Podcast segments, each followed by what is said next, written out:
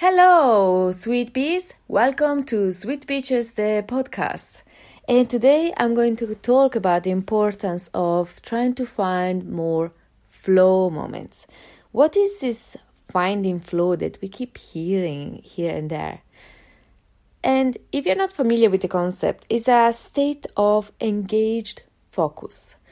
And it's basically something you have experienced over and over again. You know, when you're doing something and you are super engrossed and time go by, sometimes you even forget to drink or eat, and the, outside noises get cancelled.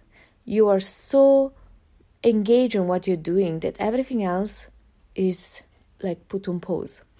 And this is a state that is very um, very powerful. It's basically like a meditative state.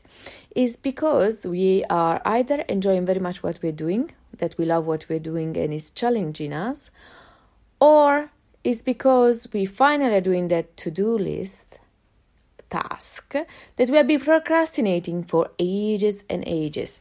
Now, how do you know that you are experiencing a state of flow? Well, first of all, it's not when we are um, looking forward to a final result. If we don't care what the result will be, then most likely we are in a state of flow because it's when we are fully absorbed. And flow is an important part of any kind of success because it's a complete engagement with the task to the point that you lose track of time and want to continue working on the task as long as possible. And this is the total opposite of attention. Attention is more a conscious effort. In fact, when we work in flow, if we get tired, we won't even notice because we are in a state of flow. Flow, like literally like floating, flying, and while doing something. The attention is a limited uh, energy. Um, thing tank that we have. So when that's gone, we are tired. We are feeling a bit exhausted. So attention is the quantity of our focus. Is concerned with the amount of effort we put into keeping our minds on a task to it. And it's usually what we do every day, especially at work or at school. And it's under our rational brain, so our conscious control. We really need to put the effort. And the it's finite is it wanes and when we grow tired is we can't do it that task anymore and a very useful uh, tool I use for when I need to do something that I require attention, but honestly I don't want to do for some any given reason is the Pomodoro timer. 25 minutes. You focus on the ta- task for 25 minutes. And when the timer goes off, you take a break. But, but, there is a but. Sometimes I do put the Pomodoro timer for a task I don't want to do. And after 25 minutes, beep, beep, beep, beep, and it asks me to take a break. And I'm so engrossed in what I'm doing that I don't want to take a break because I don't want to miss that flow moment. And I'm doing well. It's going, progressing quickly and, uh, and without much effort or concentration. So I'm loving what I'm doing. So when it, this happens, I just ignore the, um, the alarm and I keep working on it. And sometimes I will go two, three Pomodoro timers in a row, or maybe more, who knows, because I don't pay attention to them. I just keep in snoozing them, or I just switch off the phone. And this is the quality of absorption, the quality of our focus, and is concerned with how intensely, immensely we are in a task. And this is something that comes spontaneously. We can't force ourselves into a flow state. But it's so super self rewarding because we might get tired, but we can still stay focused and we not might even notice the time is going by and we are even tired. And this experience of absorption of flow is very rewarding.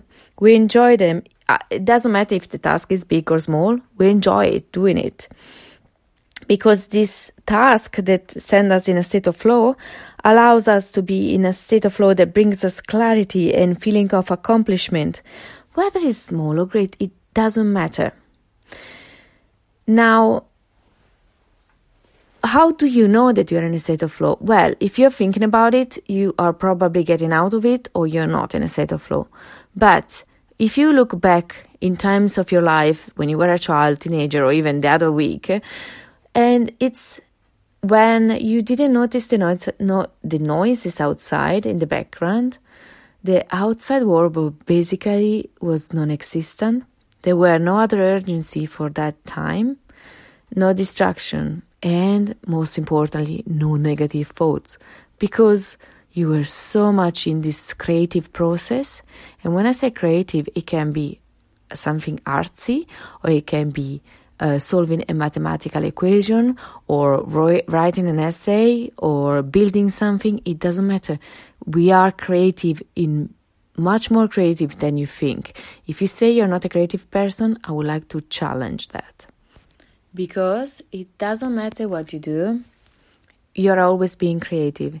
Even if you have uh, what you consider a non creative job, because uh, maybe doing accountancy is not that creative, but the solution to accountancy problems are very much creative. So, if you think your job is not creative enough, I would like to challenge that. Now, when the state of flow is not happening and you need to get things done, then it's important to focus and use your attention, your rational attention. And just use the Pomodoro timer. That works with me. And sometimes you start to work on something you don't want to do, and suddenly you are in a state of flow. A state of flow is also experienced on a common daily basis on uh, from athletes that they while they're practicing they don't see time going by writers speakers teachers musicians constructors um, whenever you're reading a book playing a game with your kids going for a walk. It's whenever you don't realize how much time is going fast. It's amazing. And it's a natural fluid authentic instinctive state. No distraction. You're super engrossed in what you're doing. And you're feeling calm and the things at the time being are under control.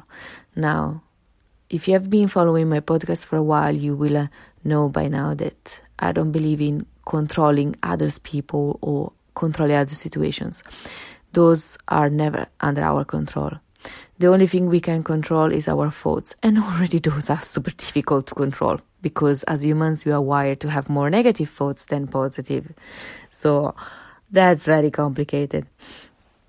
But let's go back to the state of flow. There was a there is a professor of psychology at the Université du Québec in Montreal. That his name is Robert Vallerand. Apologize if I don't pronounce it correctly. He calls this state of flow harmonious passion. And this passion, harmonious passion, is when we engage with tasks that we feel are a part of us, that is somehow is our identity. We are good or we are called to do that thing. And this harmonious passion is opposed to the obsessive passion, which he defines that happens when we fear we will suffer or be punished if we don't complete a task that we really don't identify with. And so he places a lot of importance on the self concept case is who you believe you are. And if you think you can do that task in a way that brings you satisfaction, then it's easier to get in a state of flow. And uh, so, harmonious passion and obsessive passion are totally on the opposite scale. One is the obsessive, obsessive passion is based on uh, getting away from fear of what we don't want Harmonious passion is just a state that is like Hakuna Matata, everything is good, everything is fine. And um, when uh, so when you need to do something that is you know you need to do because either somebody asks you to or you know you have to do it because it brings you something the best question i will suggest you to ask yourself is what's in for you and I know it sounds like a very selfish question to ask yourself for when you need to do something that you're supposed to do because you're paid to do that or because you're supposed to do that because you're a parent, a son, a daughter, or whatever. What's in for you and look for what's in for you if you do complete that task. It doesn't matter if the answer is super selfish and is all about you. If it helps you to complete the task and make your life easier and other people easier or even not to lose your job, then do it. Whatever it takes. And it's not because you're a mean person, because you're not. Because you're listening to this podcast. So I know you're a kind person because you want a better world. And yet, you feel a bit guilty when you do something so just for yourself. But this is for the greater good. If you need to do something, just ask what is in for you and find what that task will take, bring to you if you complete it. And it can be that your boss is off your case, or you make your husband or wife happier, or you lighten up their day, or your kids get a new clean uniform to go to school. It doesn't matter what it is, but try to find what's in for you. So it's more likely you're going to do it. And the state of flow, if you don't try to break the state of flow, so it's like, oh, am I in a state of flow? Because you might risk and lose it. You will always realize it afterwards that, oh my gosh, when I was doing that, I was such in a state of flow. And then ask yourself, what are the things that made you feel good about it? What that task made you feel or think about yourself. And this can help you to find your true values and your real interests. This concept of engaging challenge to to to do something that is intrinsic with who you who you are at the very deep core was something also uh, that the first person who mentioned it was an Hungarian psychologist called, I apologize if I will clearly will mispronounce it. So I will write in the description the proper name so you can Google him. But his name, I will try my best, was Mihaly Csikszentmihalyi. And according to him or her, because I'm not sure he was a guy, we achieve this state of content and immersion when we meet a task that's reasonably difficult, but we have the skills to make it and to finish it. And so it's not beyond our capability, but it's something that stretches us and demands our full concentration. So it's a bit challenging. So if you're sitting on a sofa playing video games, you must enter in a state of flow because you are getting challenged. But if you're sitting on a sofa watching telly, maybe you will not get be that challenged and you will just be more bored and in a state of flow. However, sometimes we watch those movies or TV series and we get so engrossed that we really don't realize what's happening.